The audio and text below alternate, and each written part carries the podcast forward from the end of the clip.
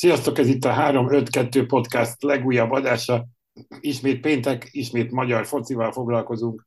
Ezúttal azonban az apró hírekkel kezdjük ellentétben a szokásos menetrenddel, hiszen most sem magyar válogatott, sem, sem Ferencvárosi Európa Liga találkozó nincsen csütörtökön, viszont sok minden történt a héten, többek között egy restart Fehérváron, Mihály Boris vezetőedzőt és Sarói István sportigazgatót is elküldték a piroskékek, helyére pedig Juhász Roland lett a sportigazgató, Huszti Szabolcs pedig a vezetőedző. Azt hiszem, hogy az első kérdés leginkább az, hogy ugye rögtön szinte néhány órán belül bejelentették a távozás híre után az új vezetőedzőt, tehát valószínűleg itt azért már napok óta megvoltak az előkészítő feladatok, de ez vajon mennyire szól szakmailag és mennyire pedig a, a, egy újabb legendának a behozatala a szurkolók és a közvélemény a jó szó az, hogy lecsít, lecsitítására, vagy egyáltalán megnyugtatására a kedélyeknek. Hogyan látjátok ti ezt a helyzetet? Kezdjed, Benji, nyugodtan. Hát a tegnapi kupa meccsből, ugye csütörtök délután veszük fel az adást, ezért mondom, hogy tegnapi, kiindulva, ahol azért az általunk már oly sokat emlegetett kurva gyenge most elég sokszor felhangzott a lelátón a Puskás Akadémia elleni kupameccs után, vagy hát nem csak után, hanem közben is. Ezek alapján nem biztos, hogy a, a kérdésedre az a válasz, hogy a, a szurkolóknak a megnyugtatásaképpen lett ez a váltás, hogy két egykori kiváló fehérvári játékost tettek vezetőnek, illetve vezetőedzőnek és sportigazgatónak. Mm, nyilván idő kell Úszti Szabolcsnak, idő kell Juhász Rolandnak is, Ugye Juhász Roland a harmadik kerülettől érkezett, tehát gyakorlatilag a munkából a munkába mm, tette át a, a váltást. Puszti Szabolcs ugye legutóbb a, a DVSC vezetőedzőjeként dolgozott. Ő egy pici kihagyás után, hogyha lehet így mondani, tér vissza. Nyilván idő kell ehhez a projekthez, de ahogy mondtad, ez egy hatalmas restart. Más kérdés, hogy hogy Huszti Szabolcs nyilatkozatából, első meccs utáni nyilatkozatából az derül ki, hogy valójában egy-két játékossal nem elégedett. Magyarul oké, okay, hogy most meg volt a szakmai restar, de, de jó kérdés, hogy a játékos keretben mennyire követi ezt valamiféle váltás. Mm, jó kérdés egyébként, hogy, hogy merre tartanak tovább. Mm, én nem vetném az első követ rá Huszti Szabolcsra, és talán már korábbi adásban is beszéltük, amikor Huszti Szabolcs neve felmerült valamilyen téma kapcsán, hogy, hogy azért Debrecenben egészen jól kezdte a munkát, hogy aztán milyen lett a vége, az már egy más kérdés, de nem feltétlenül rossz vezetőedző, ebben lehet azért egy, egy jó kis szakmai alap a jövőre nézve. Ugye ebből az egy meccsből talán nem indulhatunk ki, de hát valamilyen változás kellett Fehérváron, ebben talán megállapodhatunk így közösen, hogy aztán ez, vagy vagy inkább tényleg a játékos keretben, az már egy másik, másik tészta lehet. Azt most leszögezném, hogy nem Saló István vagy Mihály Boris tehet arról a szituációról, vagy arról a jelenlegi állapotról, melyben jelenleg a Fehérvár van, hogy a kiesés ellen kell megint harcolni, kiestek a kupából idejekorán, bár azért nyilván a Puskás Akadémia nem tartozik a legkönnyebb ellenfelek közé, de, de, de, én, de én azt tartom, hogy ez, ez egy figyelemelterelés, ami, ami zajlik ezzel, mert most akkor kinevezünk két klublegendát, két olyan, ját, két olyan korábbi játékost, aki ezer szállal kötődik a Fehérvárhoz, és szerintem valós, valós problémák azok így be vannak söpörve a szőnyeg alá, és nyilván a valós problémákról pedig már nagyon sokat beszéltem az előző adásban is, hogy jelenleg koncepció nélkül működik a Fehérvári klub, pénz van, megvan az adó, megvannak a játékosok is szerintem, egyszerűen egy, egy szakmai koncepció hiányzik a, a Fehérvár csapatában. Most az, hogy Juhász Roland vagy Huszti Szabolcs tud ezen változtatni, arra nem ma, holnap, vagy a következő pár hétben, hónapban fogjuk megkapni a választ, hanem amikor húzamosabb ideje lesznek a Fehérvárnál, akkor lehet elmondani azt, hogy adott esetben Huszti Szabolcs és Juhász Roland pozitív irányba lendítette ezt a, ezt a Fehérvári klubot, viszont én egy, én egy sokkal mélyebb probléma körrel indítanám azt, hogy eddig a, a, az edzőválasztások ugye most a legutóbbi kettőre gondolok, hogy Szabi Csimre, illetve uh, Mihály Boris, egy alapvetően német vagy osztrák, ez, mondhatom, ez a Red Bull iskola uh, neveltjei, hogy ugye ők a gegenpressing féle taktikát alkalmazzák előszeretettel. Na most hogyan lehet gegenpressingelni egy olyan NB1-ben, ahol a csapatok 80%-a 3-5-2-es mélyblokkban, vagy 5-3-2-es mélyblokkban védekezik, és igazából az első adandó alkalommal rúgják fel a labdát, és aztán labda ellen szépen sündisznóban védekeznek, és ez volt egyébként a Fehérvárnak az elmúlt években a legnagyobb probléma, hogy nem tudtak mit kezdeni felálltvédelem ellen. Nyilván nem segített azon a területmenedzsmentbeli probléma sem, hogy mondjuk hatalmas lyukak tátongtak a vonalak között, és, és nem volt olyan összekötő játékos, aki mondjuk a, középpálya meg védelem között felszette volna a labdákat, vagy, vagy éppenséggel fogadta volna az ellenfelet, így konkrétan egy passzal át lehetett játszani a Fehérvári középpályát. Nem segített az sem, hogy azért Mihály Boris itt a vége felé elkezdett kísérletezni, és nem is, nem is nem sült el jól ez a kísérletezés.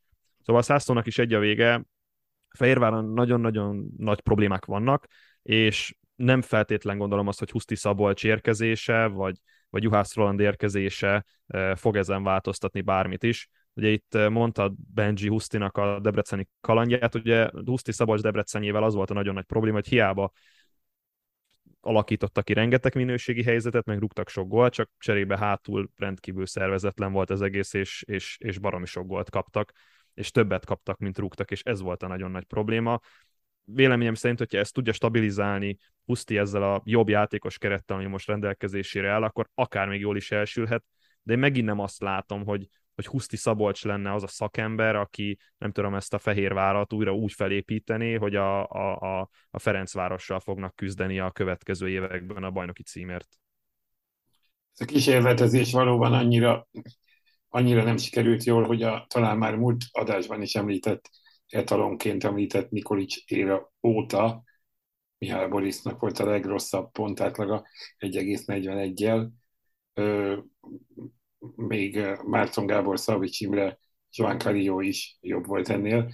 Egyébként vannak olyan hírek, plegykák, hogy ez a páros húszti legalábbis mindenképpen csak a naptári év végéig maradna Fehérváron. Ennyire gondoljátok, hogy hogy elképzelhető ez, vagy, vagy pedig hogy beleállna. Igazából itt azért nem volt idő az átállásra, ez a kupa meccs is nyilván ebből a szempontból nem volt szerencsés kimenetelő, hogy nem sok idő volt felkészülni. Lehet, hogy nagyobb, több idő lehetne jobban átgondolni mélyebben a hosszú válogatott, illetve a világbajnoki szünet alatt. Az gyakorlatilag majdnem annyi, mint két szezon közötti szünet. Igen, csak akkor megint az a kérdés, hogy minek? Tehát, hogy, gyakorlatilag minek érkezett Valami most erre a kis időre a Huszti Szabads, tehát a Fehérvár nincs olyan, ja, vagy nem abban a helyzetben van, amiből ne lehetne már most is ebből a mélyből építkezni. Tehát, tehát gyakorlatilag az a helyzet, hogy, hogy Huszti Szabolcsa nem nagyon lehet mélyebbre süllyedni, maximum, hogyha sorra veszítik el, mit tudom én, három-négy gólal a meccseket, és akkor mondjuk azt, hogy decemberben vagy az új év kezdetén az utolsó helyen áll majd a Fehérvár az NBA-ben. Tehát, hogy érte, értem én azt, meg ért, érthető az, hogy, hogy nem volt idő mélyebb vagy más változtatásokra, akár egy új vezetőedzővel, akár egy új szakmai koncepcióval, csak akkor, akkor meg felmerül a kérdés, hogy miért nem lehetett... Benji. Hát igen, tehát azt mondom, hogy legalább egy szakmai, egy, nem az, hogy új, hanem tényleg egy, egy, egy akkor felépítés terén valami legalább, legalább elinduljon és e-, ehhez képest semmi nincs, tehát akkor miért nem lehetett megvárni mondjuk Sallói e, és Boris menesztését, mit tudom én, december végével, és mondjuk egy ilyen időpontot, vagy aztán most Husztival lesz pár meccs, aztán beinduljon egy újabb edzővel egy újabb fejezet, és tényleg jó kérdés, hogy egyáltalán lesz-e szakmai koncepció. Egyébként félig meddig én nem értek egyet Salló István kirúgásával, mert nyilván az ő felelőssége volt Mihály Boris megtartása, és az, hogy maradt ebben a mederben a csapat, de összességében még mindig Saló István nem tudott egy teljes szezont végig dolgozni a, a Fehérvárnál, és még mindig nem tudtuk azt, hogy mi lehetett, mit lehetett volna ebből kihozni. Nyilván az esélyeit, meg a kártyait kiátszotta ezzel, meg eljátszotta ezzel, amit, amit láthattunk az elmúlt hónapokban, de én nem azt mondom, hogy türelmesebbnek kellett volna lenni, csak mindössze egy kicsivel határozottabbnak, és mondjuk megszabni azokat az irányvonalakat, amik, amik jellemezhetnék a klubot, hogy akkor és mit tudom én, játékos profilok alapján szerződtetünk futbalistákat.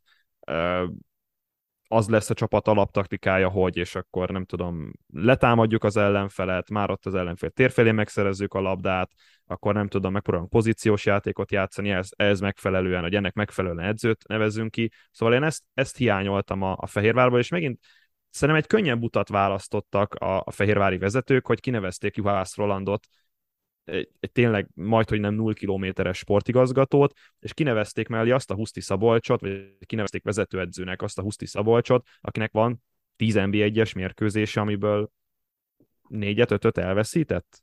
Tehát én, én ebben érzem azt, hogy, hogy Fehérváron most megint úgy akarnak újraépíteni, hogy, hogy még az előző romokat sem takarították el, vagy inkább azt mondom, hogy ilyen, nem tudom, mint a Csernobyl című minisorozatban a, a, a civil emberek próbálják el a, a nem tudom, a grafit darabokat eltakarítani a tetőről. Én kicsit ezt érzem a, a Fehérvárnál most.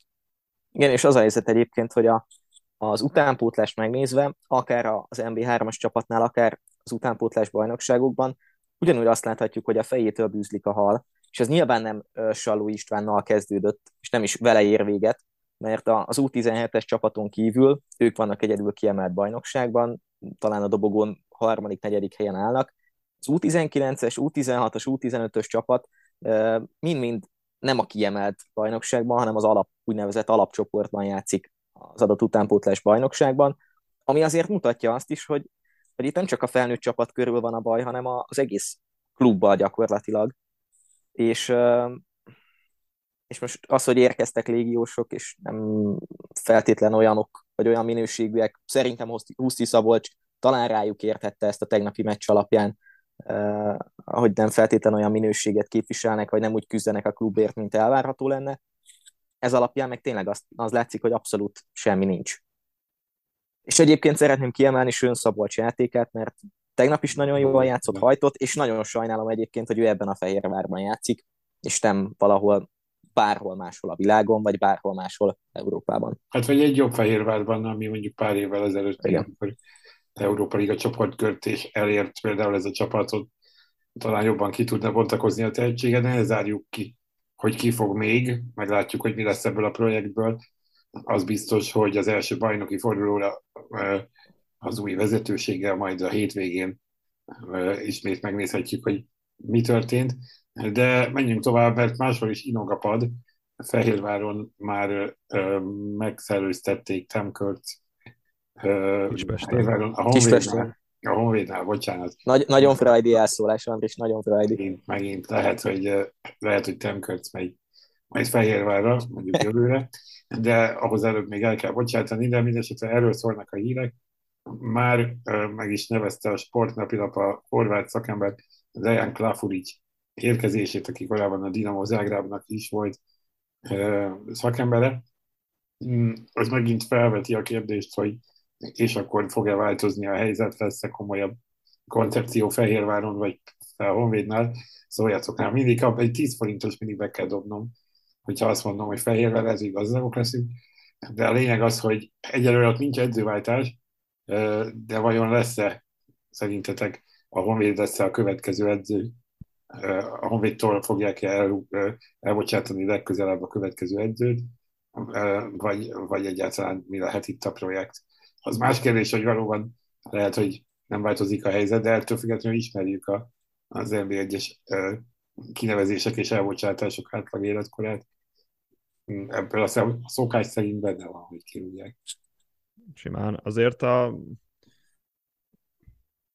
Kicsit szkeptikus vagyok ezzel a, ezzel, ezzel a folyamatos edzőváltással kapcsolatban. Nyilván Tim Kurtz nem a, hogy mondjam, a legélesebb kés a fiókban az NBA-es edzőket nézve, és valószínűleg a legkisebb ott az ő kirúgására van jelen pillanatban a, a sportfogadó portálokon, viszont megint nem látjuk azt, hogy egy, egy edző húzamosabb ideig dolgozna egy bizonyos csapatnál, hanem megy három hónapig, és akkor hú, ez rossz, akkor gyorsan váltsunk nem akarom védeni Tim Kurtzot, mert nem végez annyira jó munkát, hogy, hogy most feltétlenül ott kellene tartani a Honvéd kispadján, de akkor megint felteszik a kérdést, hogy ez megoldja a problémáikat?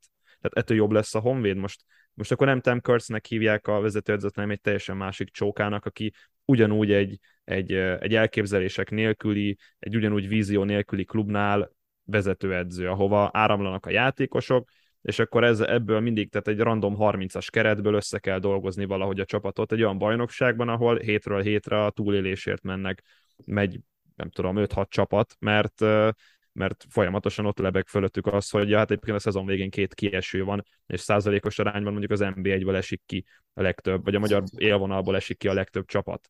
Szóval nyilván összetett problémakör az, hogy mondjuk a Honvédnál miért nincsen kialakult koncepció, viszont hogyha már itt tartunk, akkor, akkor abból a szempontból meg lehet dicsérni, hogy, hogy legalább a fiatalokat játszatják, mert, mert tényleg mást azért nem, nem nagyon lehet kiemelni a Honvéddal kapcsolatban, az, hogy Kerezsi, Bocskai, Kocsis, vagy éppen Szabó minden hétvégén szerepet kap a, a Temkörsz kezdőcsapatában.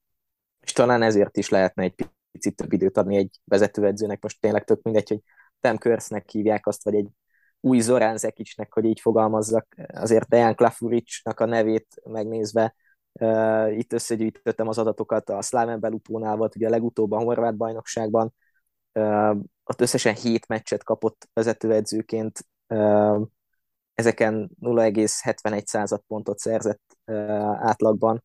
Előtte dolgozott az Etnikosnál, Görögországban, előtte a Legia Varsónál, ugye ott másodedző volt, és aztán néhány hónapig vezetőedző. Szóval nem teljesen egy olyan szakember, aki megoldaná dolgokat és én egyébként azt is mondanám, hogy, hogy ebből a szempontból Tim Körcben több van a jövőt tekintve, mint mondjuk Dejan Klafuricsban, hogyha tényleg róla van szó, mint lehetséges edzőjelölt, utódjelölt.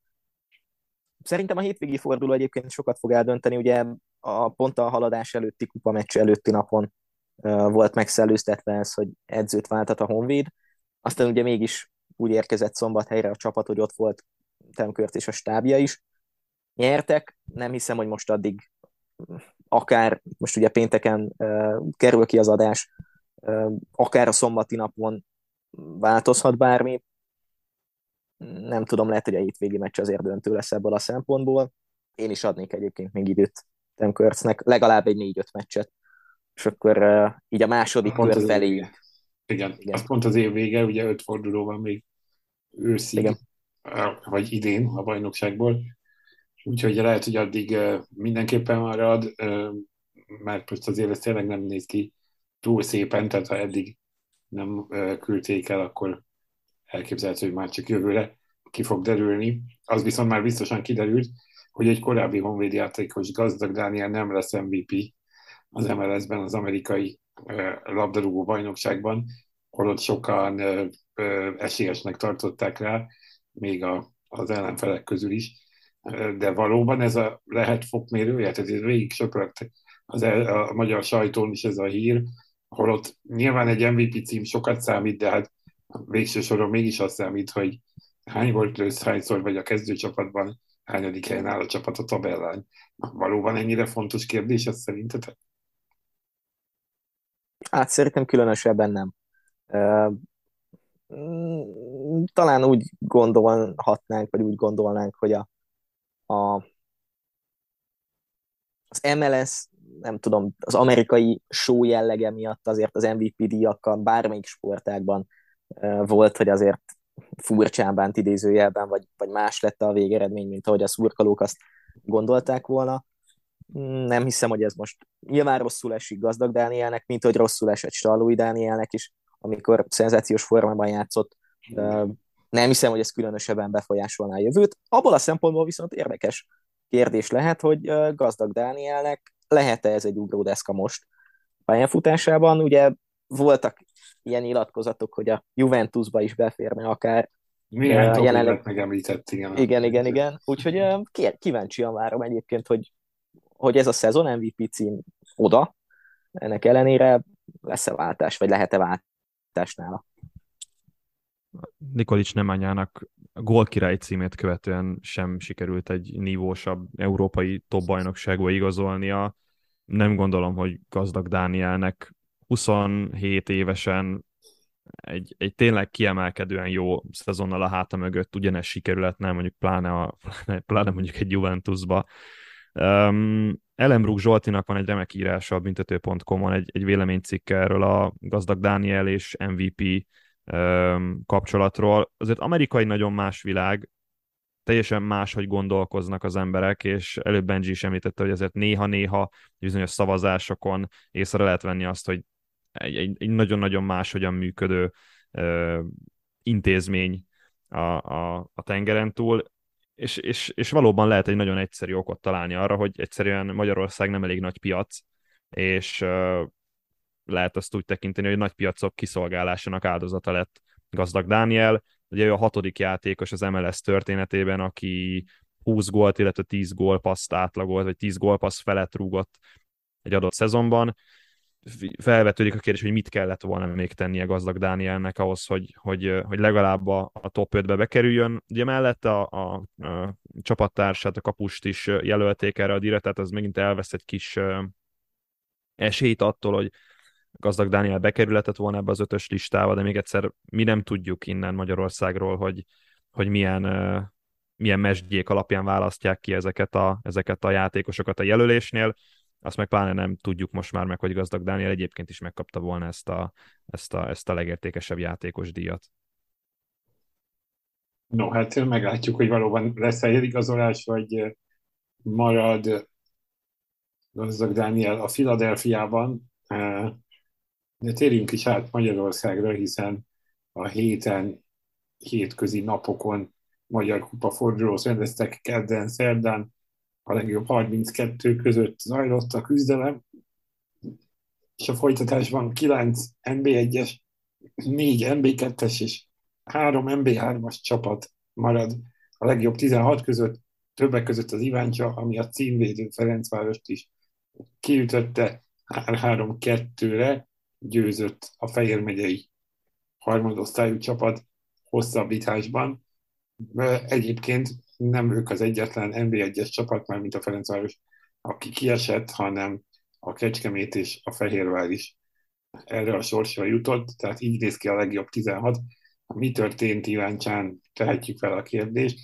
A, főleg azért, mert hogy a Freddy azért, ha a kezdőkre ránéztünk, nem úgy tűnt, mint akik félváról vennék a meccset. A játékképe azért már egy kicsit más mutatott. Volt egy edzőm, Almási Jani bácsi, aki, hogyha hallgatja a műsort, akkor én is üdvözlöm.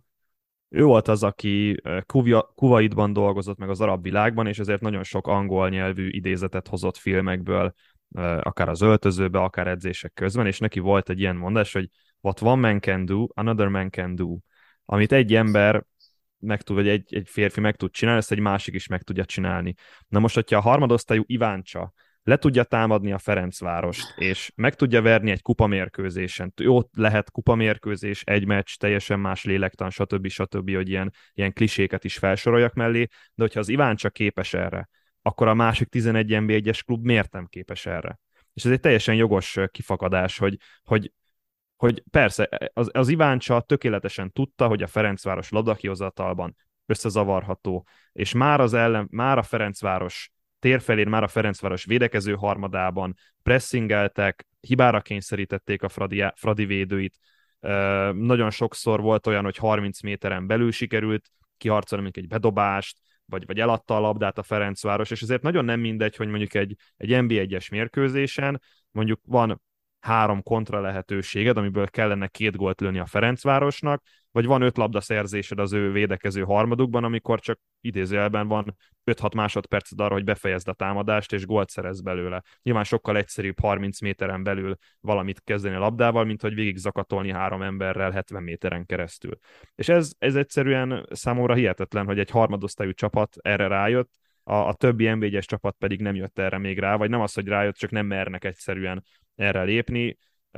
Az előbb a Fehérvárnál elmondott, vagy Fehérvárnál meg Honvédnál elmondott dolgok miatt, hogy egyszerűen 12 csapatos bajnokság van, és nem lehet kockáztatni, de hogy nem kell kockáztatni, mert anélkül nem lesznek olyan győzelmek, mint amikor a Kecskemét megverte a Ferencvárost, vagy a Mezőköves megverte a Ferencvárost. Minden csapatnak vannak hibapontjai, a Ferencvárosnak is vannak, és, és ezt egy harmadosztályú csapat fel tudta ismerni számomra tényleg, tényleg elképesztő volt ez a mérkőzés. Nyilván kellett egy nagyon extra kapus teljesítmény, kellett egy nagy adag szerencse, hogy a Ferencváros egy top kezdővel felálló Ferencváros ne tudja megverni ezt az Iváncsát, sőt kiessen ellenük a kupában, de még egyszer így összefoglalva, nem mutatta azt az Iváncsi, hogy, hogy, hogy hogyan kell a Ferencváros ellen futballozni hazai szintéren. Igen, és tényleg, amit itt mondtál te is, Tomi, hogy, hogy és amit Tóth András is elmondott az Iváncsa vezetőedzője a meccs utáni nyilatkozatában, hogy, hogy ők a saját taktikájukat játszották, nem estek össze a bekapott góltól, rögtön a meccs elején, utána is nyugodtan futballoztak, és, és tényleg elhitték azt a játékosok, NB1-es bajnok ide, Európa Liga csoportkör vezető oda, hogy, hogy lehet keresni valójuk ezen a meccsen, és lett is. És az a helyzet, hogy, hogy nem, arról van szó, hogy tehát ezt a csodát ezt szerintem nem úgy kell értelmezni, hogy most hú, egy, egy MB3-as csapatnak volt egy nagyon jó napja, és, és búcsúztatták a Ferencvárost, hanem tényleg nem feltétlenül a szerencse, hanem a maga a játéktudás döntött itt, és, és méltó partnerei voltak ezen az egy meccsen a Ferencvárosnak. Azt a nyilatkozatot viszont nem nagyon értem, amit Stanislav Csercseszov mondott a meccs után, hogy ilyen a kupa, előfordulnak ilyen meccsek. Szerintem ezt a vereséget, és javítsatok ki, hogyha nem így van, nem nagyon lehet a, a kupa meccs jellegére fogni, mert nem, nem az történt, hogy itt most talált egy gólt az Iváncsa véletlenszerűen, hanem itt hanem, igen, igen, tehát teljesen hogy, tudatos meccstervük volt, ami bevált, igen. és, és ez, ezért szerintem azért hibáztatható, tehát eh, nem azt akarom, vagyis hát félig meddig azt akarom kihozni, hogy Csercseszov egy kókler, de, de most, most csak vegyük, vegyük. Ne is, ne is nem azt mondom, hogy rossz értelemben, de, de egy ilyen, ilyen jó értelembe vett kókler, mert nagyon jó az, amit csinál az Európa Ligában a Ferencváros, de amit itthon, és, és az, hogy labdával nem tudnak dominálni, az, az egy hatalmas kritika neki, és egy Iváncsa ellen nem tudod labdával dominálni a Ferencváros. De megint az volt, hogy hosszú labdák, és akkor a, nem tudom, támadó 5-6 játékos, majd valamit csinál az ellenfél térfelén, ilyen, ilyen tök adhok, ilyen, ilyen random módon. Na most nyilván ez, ez valamilyen szinten itthon működhet, meg még a nemzetközi szinten is működhet, de, de nem fog a végtelenségig kitartani. És, és én, ezért, én ezért érzem azt, hogy még mindig nem feltétlen Csercseszova az embere a Ferencvárosnak, és, és még mindig amiatt tart itt a Fradi, mert, mert Szerhi Rebrov valami hihetetlen módon túlnőtte a, a magyar bajnokságot. Mind edzőként, mind szakmailag, mind, mind mindenhogy. És persze ez a kerethez, meg ehhez az elképzeléshez jön egy Csercseszov, aki, aki rendet, fegyelmet tart, csak egyszerűen igen, egy ilyen, ilyen mérkőzésen kijön az, hogy mondjuk egy ala, alapvető dolog az, hogy egy, egy csapat nyomás alatt labdát ki tudjon hozni nemzetközi szinten, ez egy alapkövetelmény, nem tud a Ferencváros kihozni labdát. Amivel nincsen baj, csak akkor a hosszú labdák legyenek jók, meg akkor valahogy az ellenfél térfelére át kell juttatni a, a labdát, és, és nem csak a labdát, hanem az egész csapatot. És ott tartani valahogy nyomás alatt az ellenfelet. Fun fact hozzá még, hogy az Iváncsa és a Ferencváros ugye három évvel ezelőtt már játszott egymással a Magyar Kupában, akkor még Szerhely Lebrov volt a vezetőedző, és akkor 3-0-ra nyert a Fradi. Nyilván nem ugyanaz a meccs, nem ugyanaz. Akkor összesítésben a Fradi ment tovább, nem? Igen, két, két meccses párharc alapján. Igen, de az, a, a, ott, igen. Ja, hogy most a kettőt összesítve valóban, igen. Nézem, az is egy fordulós volt, ugye, meg De a lényeg, hogy valóban, igen, tehát, hogy uh, nyilván nem lehet azt a meccset ezzel összehasonlítani, de közben egy kicsit a két csapatot mégis valamilyen támpontot talán adhat. Menet közben az Iváncsa majdnem följutott egyszer az NBA3-ra, és azért csak majdnem, mert ugye nem vállalta az indulást, helyette jutott fel annak idején az MB2-be, bocsánat, helyettük jutott fel annak idején a Kecskemét, aki azóta az MB1-ben van, és megverte ugye a Ferencvárost ismét, és egy kicsit talán a Kecskemét, meg a, a mezőköves története is ez, hogy, hogy arra az egy meccsre föl, felszívja magát, és azon, egy, azon az egy meccsen nincs veszíteni valója tulajdonképpen, mert ha kikap a Ferencvárostól, hát na, ahogy a többi csapat is, ők is kikaphatnak, ha viszont vállalja ezt a fajta kockázatot, akkor megvan ezzel a, a győzelem és a, a lehetőség arra, hogy, hogy akár a kecskemét ott maradjon a, a toppon, akár a mezőkövest, hogy picit elvonuljon a kieső zónától. Minden esetre a 16 között folytatják a csapatok, ez biztos, az említett csapatok nélkül, és az említettekkel már most már majd csak jövőre. De térjünk is rá akkor, ha már így megemlítettük az NB1-es meccseket, a hétvégi fordulókra, hiszen péntek este már Vasas Kecskeméttel kezdődik a 12. forduló, tehát ez már a második kör, már mindenki játszott mindenkivel egyszer. A Vasas Kecskemét, ugye abból a szempontból érdekes, hogy megvan a Vasas első győzelme Kondás ellenér vezetésével, mondhatni, hogy edzőbuktató meccs volt, hiszen ezután váltották le a Fehérvártól Mihály Boris. Az első meccs ugye 0-0 volt Kecskeméten, akkor még egy kicsit fordítva gondoltuk, hogy a Kecskemét majd küzd a kiesés ellen, a Vasas pedig valahol ott a top mezőnyben, hát éppen, hogy fordítva van, de vajon tudják-e ezt a formát hozni a csapatok, vagy pedig a Vasasban megmarad a jó forma, hogy látott Tomi?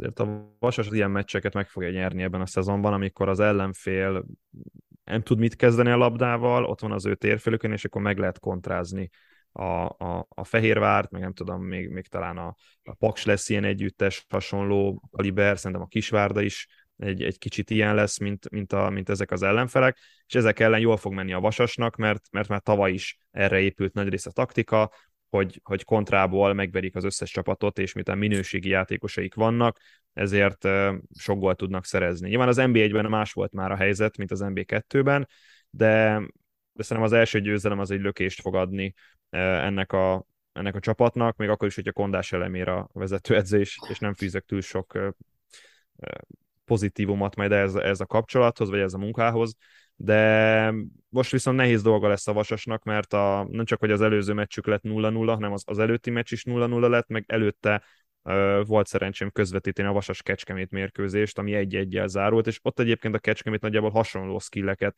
villogtatott, mint itt az első 11 fordulóban, pontrugások, nagyon kellemetlenül beálltak, mély blokkban voltak, és egyszerűen a Vasas nem tudott ezzel mit csinálni.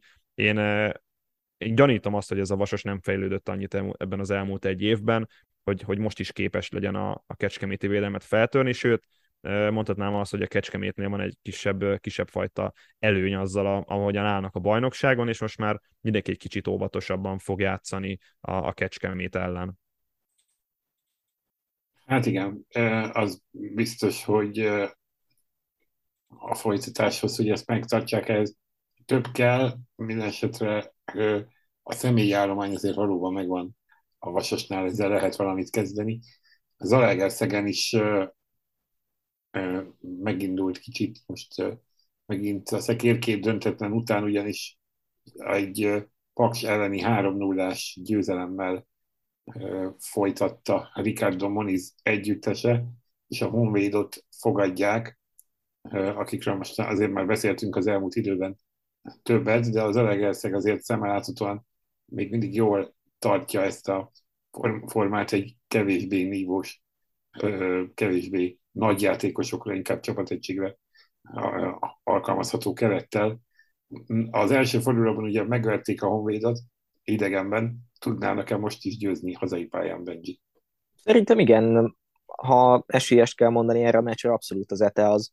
És én még mindig tartom azt az állítást, meg azt a tippet, hogy ez az Alegerszeg egy ilyen kezdés után, egy ilyen tízfordulós kezdés után abszolút dobogó esélyese ennek a bajnokságnak.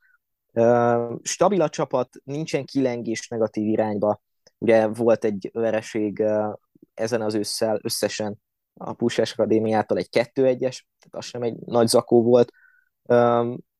Ráadásul a kupafordulóban Kazinc Barcikán úgy győztek, hogy két védő szerzett gólt, Mocsi és Lesek. Ugye Mocsinak ez volt az első gólja a Zete színeiben, hogyha lehet írni a statisztikáknak, nem csak a kupát tekintve, hanem úgy unblock. Úgyhogy tényleg a csapategység megvan, Ricardo Moniz munkája nagyon szépen látszik, egyre inkább, és ezért is gondolom azt, hogy, hogy ezt a jelenlegi honvédot azért hazai pályán le fogják győzni. Viszont itt a nagy kérdés, amiről már beszéltünk, hogyha valóban vereség lesz a, a, a Honvédnak ez a meccs, akkor vajon mi lesz Temkörcel? Mm, de én, én azt tippelném, hogy ez egy hazai győzelem lesz. Stabil hazai pályán az ETE, azért a Honvéd nem feltétlen az a csapat, akik olyan hatalmas nyomást gyakorolnának bármelyik ellenfélre, pláne, hogy azért a csatároknak nem nagyon megy, sem Lukicsnak, sem Eninnek különösebben, úgyhogy különösebben nem hiszem, hogy fel tudnák törni ezt az Alegerszegi védelmet, ami talán az egyik legstabilabb jelenleg az egész magyar bajnokságban. Igen, a stabilitás ez valóban jellemző az Alegerszegre. és éppen ezzel ellentétes talán a Paksnak a néha furcsa ingadozása. Minden esetre biztos, az biztos, hogy a Fehérvár újabb találkozója a Paks ellen, a Fehérvár Paks lesz szombat délután, és mindkét csapat két vereség után érkezik erre az összecsapásra, viszont valószínűleg nem túl jó ilyen korai ellenfélnek a Paks, azt gondolom, de hogy látod ezt, Tomi, mennyire lesz esély az első győzelem megszerzésére az új stábnak? Mondjuk ilyen formában levő paksot azért lehet verni, sőt, én, én, én azt tartom, hogy egyébként a Fehérvár meg fogja verni a paksot ezen a mérkőzésen, nem csak azért, mert Husztinak ez lesz az első mérkőzése a, a bajnokságban, hanem azért is, mert a Paks tényleg borzalmas formában van, és, és az, amit a Zolaegerszeg ellen mutattak, az egyszerűen kilátástalan volt. Azt, azt, azt, azt rossz volt nézni azt a mérkőzést. A, a Zalaegerszeg minden, a futball minden elemében felül tudta múlni a paksot, és um, igen, ilyen formában jönnek a, a Fehérvárhoz, amely, amely nyilván bizonyítani szeretne azok után, hogy, hogy kikaptak a Vasastól, kiestek a kupából, ilyen, ilyen őszi takarítás volt most a klubnál, szóval rengeteg plusz, plusz nyomás helyezedik most a Fehérvárra, de, de én azt gondolom, hogy, hogy most már Fiola Attiláék rátalálhatnak a, a győztes útra, és, és a Paks ellen muszáj lesz elkezdeni ezt, mert, mert tényleg, hogyha a Paks ellen, egy ilyen Paks ellen nem sikerül nyerni a Fehérvárnak, akkor, akkor bizony tényleg nagyon nagy problémák vannak. Nem, nem mint hogyha eddig nem lettek volna nagy problémák, de hogy, de hogy akkor, akkor azért tényleg újra kéne gondolni, hogy biztos, hogy Huszti Szabolcs az az ember, akit, akit oda kellett tenni a vezetőedzői pozícióba. Kicsit ez a paks olyan nekem, mint ami, ami ha lefelé magabiztosan hozza a győzelmeket, tehát a könnyebb ellenfelek ellen, valahol így az igazán nagy bravúrok, meglepetések viszont hiányoznak, emiatt egy kicsit stab, stabilan megállít valahol a tabella közepén, de két élcsapat játszik, viszont szombat este. A Puskás Ferencváros lesz a forduló rangadója. Mm, azt gondolnánk, hogy ugye a Fredit, ha megnézzük, az elmúlt négy hazai ellenfélel lejátszott meccséből hármat elveszített, egyedül a Debrecen elleni bajnokit tudta megnyerni, megverni, a Kecskemét, a mezőköves és az Iváncsa is le tudta őket győzni. A felcsúton viszont valamennyire továbbra is a nyugalom érezhető. Az első forduló óta veretlen a csapat. Most a legújabb, a legutóbbi meccsen is mondjuk a Honvéd elleni 1-0 az azért nem a legacélosabb győzelmek egyike, de, de talán annak a meccsnek az volt pikantériája, hogy Batik Bence előtte a gólt, akit ugye elküldtek. De a lényeg, hogy, hogy hogy valószínűleg a felcsúti nyugalom, nem tudom, én kicsit azt érzem, hogy ez rányomhatja a meccsre a bélyegét, de lehet, hogy a Fradi ismét megrázi magát, ahogy a Debrecen ellen, és hozza a papírformát, ami talán azért inkább a Fradi győzelem, hogy látod Benji? Hmm, értek veled, hogy, hogy talán rá, rányomhatja ez a, ez a, a felcsúti nyugalom idézőjében, ahogy, ahogy te fogalmaztál a meccsre a bélyegét, és ha közelmúlt Puskás Fradi meccseiből kiindulunk, általánosságban nem nagyon volt két gólnál több, talán egy meccset kivéve a, az idén áprilisi bajnokit kivéve, ugye kettő-kettő született. Um, ugye a Puskás azért szereti a labda birtoklást inkább átengedni az ellenfeleknek, nem nagyon volt olyan bajnoki vagy olyan kupa meccs, amit igazából ők domináltak volna. Ebből kiindulva a kérdés, hogy a Fradi pláne a kupa kiesést követően és a Monaco elleni meccs előtt picit rotálja-e a keretet, vagy Csercseszov úgy gondolja, hogy, hogy akár csak az Iváncsó ellen ide is érdemes egy, egy egyértelműen A csapatot kiállítani. És ez talán hosszú távon is jó kérdése lehet a Pradinak, hogyha, hogyha valóban összejön a továbbjutása az Európa Ligából, vagy akár majd a Konferencia Ligában folytathatják tavasszal, hogy hogyan rotálja a csapatot. Mm, azért a Puskásnál továbbra sem működik olajozottan a, az a gépezet, amit, amit talán elvárna a, az átlag meccsnéző a gólszerzés tekintve. Viszont kétségtelen, hogy Batik Bencével megtalálták a, a védelmet tényleg, védelmi stabilitást, azért Nagy Zsolt visszatérhetett a pályára, ami mindenképpen örömteli, nem csak puskás szempontból, hanem válogatott szempontból is, és tényleg azt látjuk, hogy stabilan hozzák az eredményeket, úgyhogy egy viszonylag kevés gólos döntetlen is benne van ebben a meccsben. Nem hiszem, hogy a Fradi most szétszaggatná magát, bár lehet, hogy pont visszajár a fordul a történet, és a kupa kiesést követően csak azért is akarják mutatni, hogy, hogy azért van bennük. Lehet egy presztízs, egy presztízs hozzáállás valóban, de tényleg a Puskás Akadémia igazából a két legkevesebb gólt kapott kapott csapatról van szó, a Fradi 5-öt, a Felcsút 8-at, szóval már csak ebből indulva sem valószínű, hogy ez lesz a forduló legtöbb gólt hozó meccse. Meglátjuk, melyik védelem tud jobban teljesíteni. Azonban van egy hát alsóházi rangadó is, ha mondjuk így, a mezőkövest Újpest, azt azért mindenképpen megállapíthatjuk, hogy Kuttor Attila szintén első győzelme a mezőkövest kispadján a Ferencváros ellen azért megénekelendő. Ez, ez valóban nagy győzelem volt. Az Újpest pedig hát egy elég demoralizáló 4-1-es vereséget szenvedett a legutolsó fordulóban. Úgy néz ki, hogy a, vagy a legutóbbi fordulóban, úgy néz ki, hogy a, ugye a Ferencvárosi 0-6 után kicsit, mintha megrázták volna magukat az újpestiek, és lett volna egy, egy feltámadás, egy fel, felébredés, talán inkább ez a jobb szó, de mintha ez most itt kifulladt volna, nem tudom, hogy látod Benji, vagy egyszerűen csak a Debrecen ennyire megtalálta az összhangot az új edzővel, vagy, vagy pedig az Újpest süllyed kicsit vissza ebbe a stílusba, és a mezőköves meg tudja tart, tartani ezt a lendületet, amit a Fradi győzelem okozott, hogy látod. Nyilván benne van a, a Lokinak a, az új edző és az ezt követ, vagy az ezt, ezzel járó, vagy az ezt körülvevő jó környezet, de Milos Krucsics is azt mondta, hogy talán amióta itt van az Újpestnél, azóta nem látta olyan jól játszani a, a csapatot, akár mondjuk vereség alkalmával, mint a, a második félidőben Debrecenben. Az első félidőben sem voltak akkora gondok, és talán ez a 4-1-es különbség, ez még túlzó is lett a végére. Azért akkora gondok nincsenek Újpesten, mint voltak mondjuk akár csak egy vagy, vagy másfél hónappal ezelőtt. Örömteli azt látni, hogy azért a magyar fiatalok játszanak, a magyar játékosok játszanak. Talán Guri személyében mm, végre van egy olyan csatáruk, aki hogyha nem táló kezd és ha nem táló játszik, akkor azért gólerős is tud lenni, és és ezért ez a kupa továbbjutás, a bajnoki győzelmekkel mindenképpen egy középcsapattá teheti az Újpestet ebben a bajnokságban.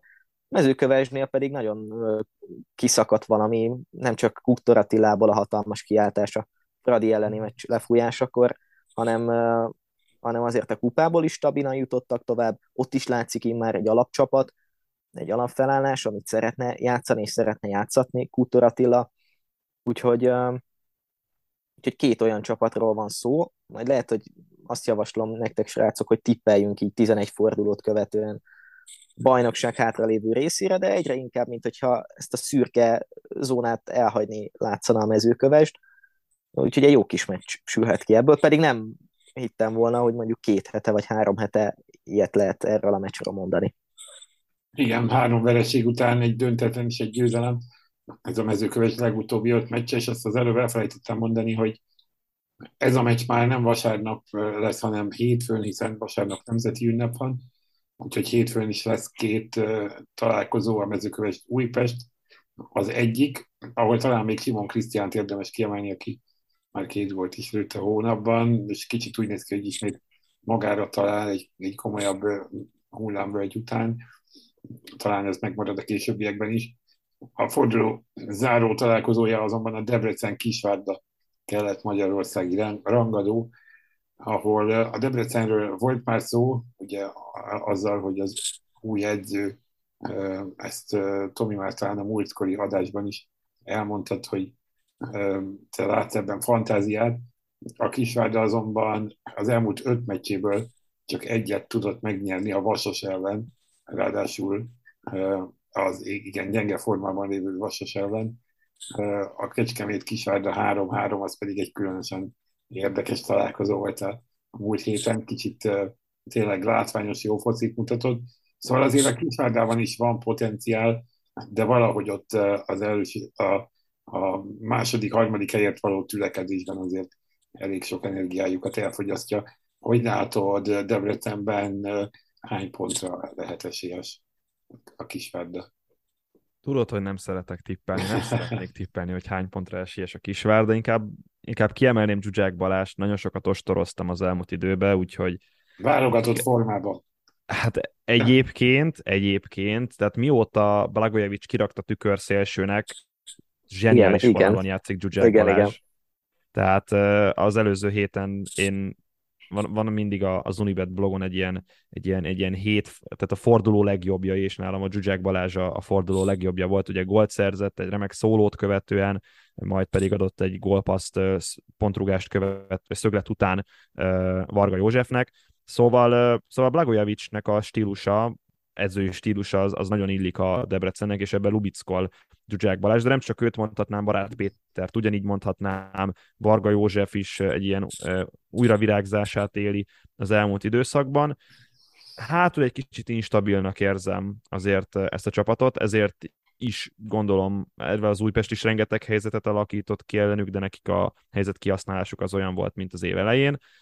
Úgyhogy ezért gondolom azt, hogy a kisvárdaiaknak azért fekhet majd a, a, a debreceniek nyílt stílusa, előszeretettel tud, vagy elő, tehát szeret kontrázni a kisvárda, és meg az NBA-s csapatokból tényleg mindenki, Na, de szóval ugye a kisvárda szeret kontrázni, és fekhet ez a, ez a nyíltabb Loki török lászlóéknak. Aztán mondom, én, ez, én ezt a mérkőzést nagyon várom, és mm, azt azért elmondom, hogyha egyet ajánlhatok a fordulóból, akkor a Debrecen kisvárda legyen az, hiszen Blagojevic mindenképpen egy, egy támadó futballt várunk, Blagojevic csapatától mindenképpen most már egy támadó futballt várunk, és a Kisvárdánál is elmondható ugyanez. Ugye az év elejé 2-2, vagy, vagy azt mondom a szezon elejé 2-2, amely részben azért a Kisvárda fáradtságának volt köszönhető, meg dekoncentráltságának, az most ez a 2-2 egy teljesen reális eredmény lehetne. És, na, és akkor tippeltem egyet. Na tessék, sikerült kihúzni a tippet Tomival is, de valóban látványos jó focik lehet várni ettől a meccstől Úgyhogy ezzel zárul a hétfőn a 12. forduló, és ha időrendben haladunk, akkor néhány nappal később már ismét európai kupa meccsek, illetve már másnap, de abban a magyar csapat nem érdekelt, csak a csütörtöki Európa Liga csoportkörben, ahol a H csoportot négy forduló után továbbra is vezeti a Ferencváros három győzelemmel és egy vereséggel. Ugye matematikailag még kieshet a Fradi, hiszen ha a Sven mindkét meccsét megveri, megnyeri, a Freddy mindkettőt elveszíti, és a Trabzon és a Monaco is annyi pontot szerez, tehát gyakorlatilag összejöhet, de azért elég kicsi az esély. Inkább mondhatjuk azt, és akkor ezzel félig tele a pohár, hogy egy ponttal már biztos továbbjutó az Európa Konferencia Ligába, tehát akár a Monaco elleni hazai, akár a Trabzon elleni idegenbeli meccset vesszük, akkor erre meg lehet az esély. De hogy látjátok, mi itt a cél? Egy biztos továbbjutás a harmadik helyen, vagy pedig akkor már célozzuk meg az Európa Ligát. Ugye az első hely a csoportban azt jelenti, hogy rögtön a legjobb 16 közé juthat a csapat, a második hely azt jelenti, hogy a bajnokok ligájából kieső csapatok közül kap egy ellenfelet. Egyik sem tűnik túl könnyű forgatókönyvnek. Na most furcsa lesz, amit mondok, de a Ferencvárosnak nem kell semmit sem változtatnia az alaptaktikáján ahhoz, hogy a Monaco ellen sikeres legyen, és akár pontot vagy pontokat tudjon szerezni. Ugyanis ez egy nem rossz alapállás, hogy a Monakónak kell inkább támadnia, nem pedig a Ferencvárosnak, hiszen pont hátrányban vannak a, a csoportban, és a Monaco egy pontvesztéssel azért nagyon nehéz helyzetbe kerülne a második vagy első helyet illetően. Hogyha döntetlen, akkor már talán meg sem előzhetik a Ferencvárost, hiszen egymás elleni jobb eredménnyel ugye három pont előjön a Fradinak, tehát a Monakónak mindenképpen nyernie kell a Grupa arénába, és ez egy nyíltabb futballt hozhat a, a franciáknál, ezáltal pedig nyílnak a területek, lehetősége pedig bőven lesz a kontrára Csercseszov csapatának. Nyilván nem jött jókor ez a kupa kiesés, meg nem jött jókor a mezőköves elleni vereség, de, de ennyi rossz meccse egyszerűen nem lehet a Ferencvárosnak egymás után, vagy hogyha van, akkor, akkor, akkor már nem azt mondom, hogy krízis van, de, de elég nehéz helyzetben van a Ferencváros. Utoljára ilyet tavaly, egyébként a szezon pont ezen szakaszában uh, láthattunk Stögertől, de az egy teljesen más Fradi volt uh, Csecseszov. A Csecseszovi Ferencváros ahhoz képest szerintem uh, rendezettebb. Kérdés lesz egyébként, hogy a Fradi mit kezd a védelemmel, ugye Knuster, javítsatok ki a tévedek, de nem állhat majd a rendelkezésre. Így van, tehát a sárga lapok miatt nem lesz bevethető. És talán itt lehet a probléma, hogy itt indulhat a probléma, hogy, hogy ki játszik majd Sami Májé mellett. Ugye valószínűleg Télander lesz a, a megoldás, hogy ő valóban megoldás lesz az, az jó kérdés azért a, a Monakónak hiába nem mutatták meg mondjuk az első meccsen a, a az igazi erejüket, vagy az igazi gyorsaságukat, de azért Embolóval, Golovinnal vannak olyan játékosaik, akik ezt a védelmet mindenképpen fel tudják törni. Más kérdés, hogy a, a Monakót nem csak a, a Ferencváros hát idézőjelben zsigerelte ki a, a Monaco Fradi meccsel, hanem a Trabzontól is kaptak egy jókora pofont, és ott abszolút működött a, a Trabzonnak a taktikája minden szempontból. Úgyhogy Hát az a helyzet, hogy, hogy válaszolva a kérdésedre, Andris, szerintem itt nem kell számolgatni a Fradinak, hanem, hanem tényleg meg kell próbálni a, a győzelmet. Abszolút lehet az eddigi Európa Liga tapasztalatok alapján, az idei szezon alapján az, hogy ebben három pont lesz benne, ha egy pont lesz benne, egy pont lesz benne, akkor sincsen tragédia, akkor is van kupa tavasz, úgyhogy, úgyhogy én azt mondom, hogy ez a meccs az, ami dönt a továbbjutásról, és nem majd esetleg vereség esetén az utolsó meccs Trabzonban, mert ha, ha most nem nyer a Fradi, akkor, akkor nagyon nehéz lesz Törökországban, vagy ha most kikap a Fradi, inkább így mondom, akkor nagyon nehéz lesz Törökországban kiarcolni a, a kupa tavaszt, még hogyha alakulhatnak úgy az eredmények akkor is. Tegyük hozzá azért, hogy a Trabzont fogadja a Zvezda, tehát azért az sem, nekik sem lesz könnyű pontot Igen. szerezni, úgyhogy ebből a szempontból lehet, hogy már a biztos továbbítás tudatában mehetünk Törökországba, vagy mehet a Freddy Törökországba, de azért azt talán állíthatjuk, hogy könnyebb pontot szerezni itthon a Monaco ellen, mint Törökországban. Szerintem mm, talán, mert nem tudjuk. E, minden esetre meglátjuk jövő héten. A jövő heti adást már frissen a meccs után vesszük fel, úgyhogy arról majd jövő hét pinteken hallottok. Ha ezt végighallgattátok, ezt az adást, akkor köszönjük, iratkozzatok, iratkozzatok fel a podcastra, mindenféle platformon megtaláljátok, és addig is jó szurkolást mindenkinek, sziasztok! Sziasztok! Sziasztok!